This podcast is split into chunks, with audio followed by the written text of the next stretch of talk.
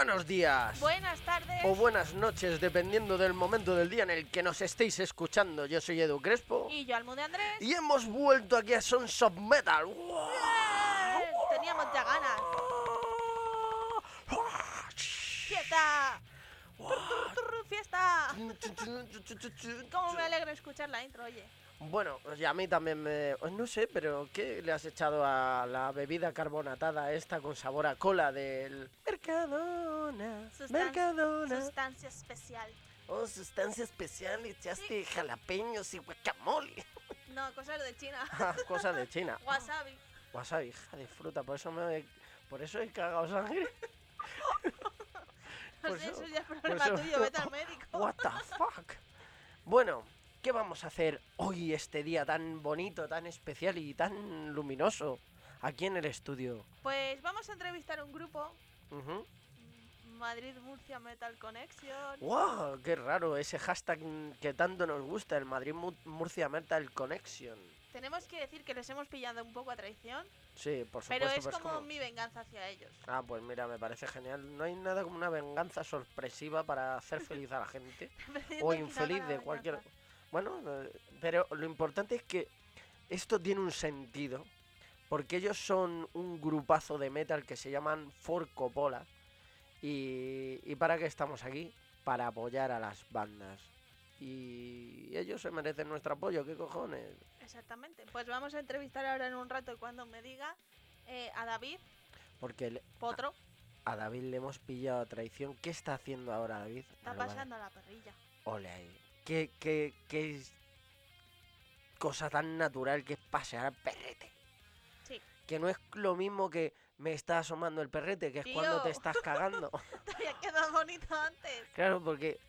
No, voy a pasear al perrete. Ah, vas a bajar el perrete a la calle. Me asoma el perrete. No, no es que te esté ya... Es que te estás haciendo de, de vientre. Pues eso mismo. Bueno, durante todos estos días ahí que hemos estado de parón, yo estaba ahí en mi mundo de, de- de- de mierda, porque cada uno tiene sus problemas, pero aquí la señorita Almu, como no siempre ahí me apoya y de aquí, la voy a mandar un beso muy fuerte, señorita Almu, te quiero un montonazo, que lo sepas.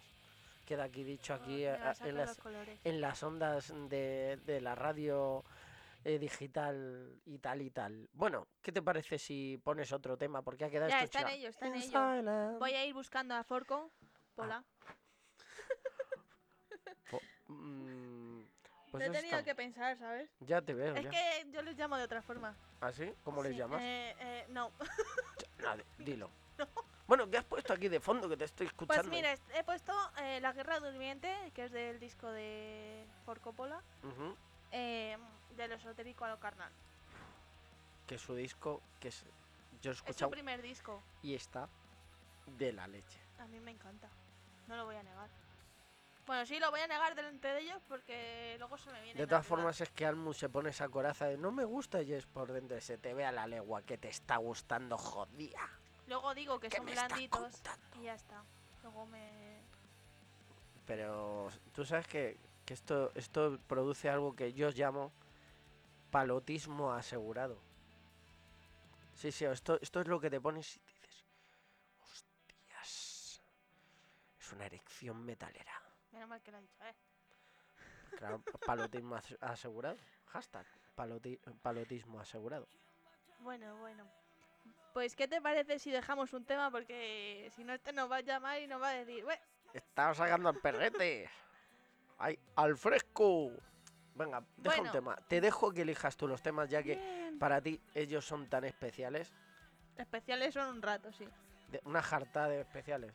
un rato, sí. Pues venga. Pues voy a dejar em, de papel. Que es el corte número 5. Pues os dejamos de papel, que es el corte número 5 de este de lo esotérico a lo carnal de For Coppola, y volvemos con la entrevista.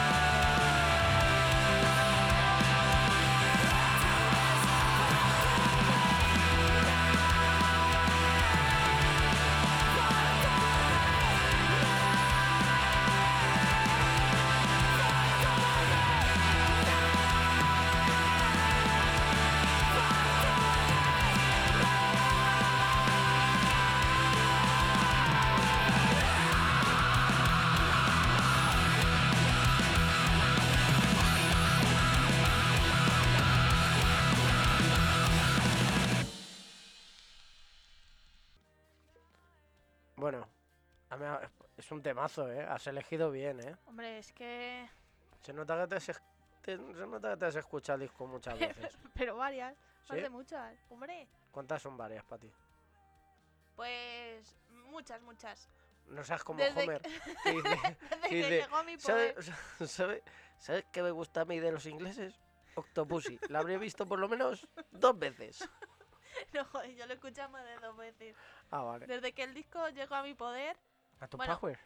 desde que sacaron el disco, lo he tenido en modo bucle Sí. más de un mes. Joder. Dejé de escucharlo así un poco y digo, bueno, a ver, que se me pase que luego el disco me deja de gustar. Para muy escuchar algo en bucle, se va a la cama, escucha un disco. Que tiene que ir al baño a echar ahí a... Pongo música. Pues con música, porque se piensa que la música quita el olor. Y no es verdad, es como, como cuando te tiras un pedo y cantas para que no huela. Es mentira. Todo es falso. Es yo, un yo no pensaba que era verdad, ¿eh? No, jo- yo lo he hecho en ascensores, como, jaja, voy a cantar. Oh, qué mal huele. La la la la la la la. ¿Cómo no? O- no sé que va a sonar escatológico, pero voy a- ya da igual. mientras estamos aquí haciendo tiempo para la entrevista, porque estará todavía sacando el perrete, o cosas que hacemos cuando nos tiramos un pedo para que la persona de al lado no lo huela. Respirar mucho. ¿A huele a pan? No, hue- huele a. Uy, ¿cómo huele a pan recién hecho? O n- no huele a perrete mojado. Yo soy de huele a pan. Eh, allí en el trabajo decimos se mastica o huele a embrague. Bueno, Bueno, alguna vez lo que hemos... No, de no.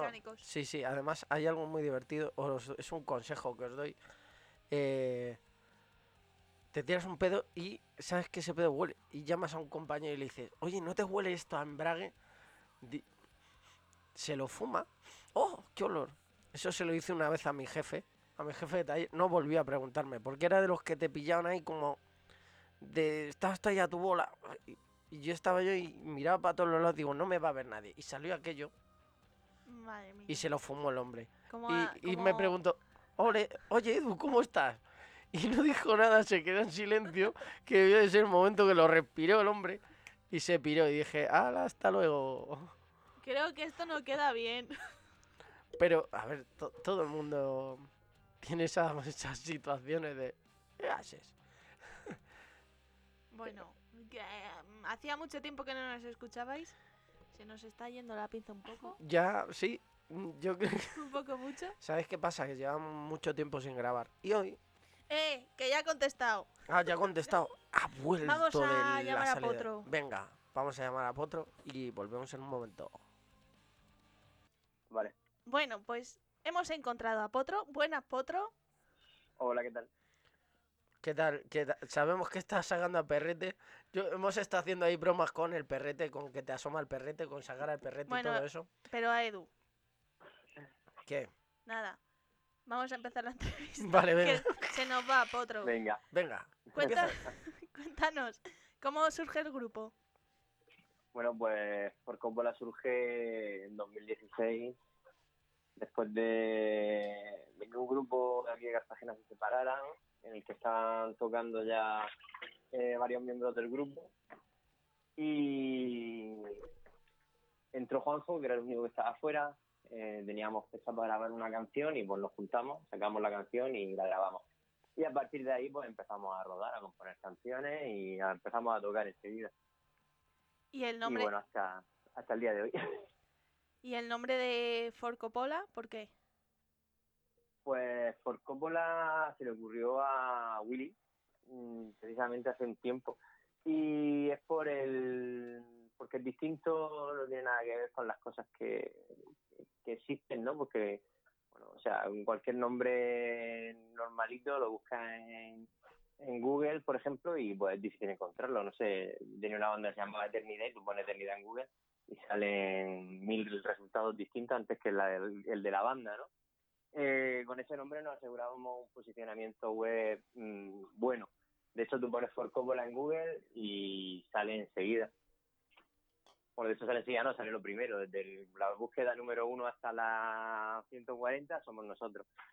O sea que en eso hemos acertado. El Google no sabe lo que hace, ¿eh? Ya te lo digo. Bueno, No, no, iba a decir, Almu es de esas personas que busca su nombre en Google. No, no lo busco porque mi nombre no me gusta. Pero la... Vale, eso... Vale, me voy a callar porque... Es que mi nombre es muy largo, Potro. Es, es- es muy largo y hay un poco Raro. raro. Bueno, el caso que, ¿Qué a ver, vamos, vamos a hablar de ese primer trabajo que vuestro que es de lo esotérico a lo carnal que sacasteis a finales del año pasado y me gustaría saber un poco dónde la habéis grabado, esos momentos en el estudio y esas andanzas ahí, cómo, cuánto tiempo estuvisteis, dónde la habéis grabado, etcétera, etcétera. Pues la verdad es que el disco ha sido un proceso largo eh, porque bueno nosotros nos, nosotros nos juntamos en 2016 a final de año grabamos Pizzi Carbón eh, o sea, a final de 2016 y eso teníamos claro que íbamos a grabar en los Mia Studios que son unos estudios de Murcia capital en los que trabaja José Martilla que es ingeniero no eh, mm, y ellos allí pues han grabado a, bueno, graban a los grupos más importantes de Murcia y de alrededor y los graban ellos. Sí que es cierto que bueno, graban muchos grupos de indie rock y tal, como puede ser Second, eh, Viva Suecia, eh, Barry Brava me parece también han grabado ahí, bueno, grupos así de indie que los llevan. Pero Pepe, eh, que trabaja con otra persona ahí en el estudio, está más especializado en, en música metal y rock y la verdad es que casi todos los grupos de heavy, de rock, yo que sé, Hitten, Doble Esfera, han grabado allí, ¿no? Entonces, la verdad es que era una cosa que teníamos bastante clara, que queríamos grabar con él, ya lo conocíamos, que habíamos tenido una- unas aproximaciones con él y tal, sobre todo Willy, que lo conocía ya de, otras ocasiones, y teníamos claro dónde iba a ser, ¿no? Entonces, pues bueno, sacamos un presupuesto y dijimos, pues vamos a grabar estos, estos temas. Hicimos, teníamos, en ese momento teníamos nueve, diez temas y cogimos los siete mejores, a nuestro parecer, y los los grabamos. ¿Por qué el proceso fue largo? Pues porque empezamos a grabar en, teníamos fecha para grabar en diciembre de 2017, Eh, pero se nos fue el bajista que teníamos en aquel entonces a trabajar fuera. Entonces empezamos a llevar los temas sin este bajista. En, en ese momento empezó a tocar el bajo Juanjo, que es nuestro cantante, y éramos cuatro. Pero estábamos, estábamos encabritados en que necesitábamos un bajista, ¿no? Entonces, cuando Juan José, o sea, cuando encontramos el bajista, antes realmente, pues ya teníamos la fecha cerrada y tal, lo pasamos a enero y empezamos a grabar. En enero nos metimos a grabar con la buena suerte de que Willy tuvo un accidente y se rompió dos dedos de la mano, eh, súper, bueno, súper, o sea, fatal, ¿no? Estuvo un mes cayolado, un mes que retrasamos la grabación de las guitarras, se grabó la batería, se grabaron los bajos, pero estuvimos un mes que yo grabé guitarras, pero faltaban las de Willy y, luego pues arreglos y demás. Entonces, bueno, ese mes estuvimos parados. Después de ese mes parado, retomamos, nos costó un poco más de un mes retomar, porque Willy, bueno, tenía que, que reactivar un poquito la mano, también José, eh, Pepe Marcilla tenía que tener el hueco en el estudio, porque claro, las, las fechas que nosotros teníamos reservadas ya habían pasado, tuvimos que reservar otra vez, y hay mucho curro en el estudio. Entonces, se retrasó todavía más. Entonces ya cuando por fin Willy estaba bien, pues grabamos, terminamos de grabar las guitarras, se grabaron las voces, estuvimos un par de meses más pues con la mezcla, el mastering, nos pusimos muy perfeccionistas y bueno, pues pasó el tiempo. y nos metimos ya en final de año, ya con el disco listo, eh, habíamos encargado una portada y cuando la portada ya estaba hecha, pagada, decidimos que no nos gustaba al 100% y no iba a ser la portada del disco. Entonces, bueno, encontramos, decidimos, nos decantamos por otra portada distinta, más simple, más directa, más esotérica, ¿no? Que es lo que, lo que refleja el título del disco. Entonces nos metimos ahí en ese, en la portada. La maquetación, todo listo, encargamos los discos y ya teníamos la fecha. Estamos hablando que eso fue en noviembre de 2018. Es decir, había pasado casi un año desde que empezamos a grabar el disco. ¿Y los conciertos qué tal? proceso, así que el proceso fue larguísimo. ¿Y no habéis pensado en echar a Willy? Eh, no, no, ¿por qué? Porque os la lía muy Por- parda. no, bueno, eh, tiene un trabajo en el que tiene que utilizar las manos y pues en ese momento el taladro se apoderó de su, de su mano, se quiso, se quiso hacer un transformer y pero pues bueno, son cosas que pasan. Luego pues también se operó después de eso, pero gracias a Dios eso tampoco no nos retrasó mucho. Fue más decidirnos la portada, eh, o sea, realmente del disco lo que estaba claro al 100% era el título. Sabíamos que se iba a llamar de lo esotérico a lo carnal. Pero, Eso- perdona, perdona, sigue, sigue, sigue. dime, dime, dime Edu. No, no, no, Te- no, te iba- dime, claro, te iba a preguntar, ¿qué- ¿tenéis súper claro ese título? Y yo quiero saber, ¿por qué ese título? ¿Dónde, ¿Dónde Pues- llegáis ahí para ponerle de lo esotérico a lo carnal? Pues mira, eso se, eso se, se retoma a 2016, cuando estábamos en el estudio grabando de Carbón, que fue el primer single, ¿no? Eh, en ese momento teníamos al primer bajista del grupo, que era Tema, que de hecho Tema sigue estando metido en el grupo de WhatsApp, porque es un- hermano, ¿no? Y Tema se fue a Polonia a trabajar y por desgracia pues no, nos tuvo que dejar.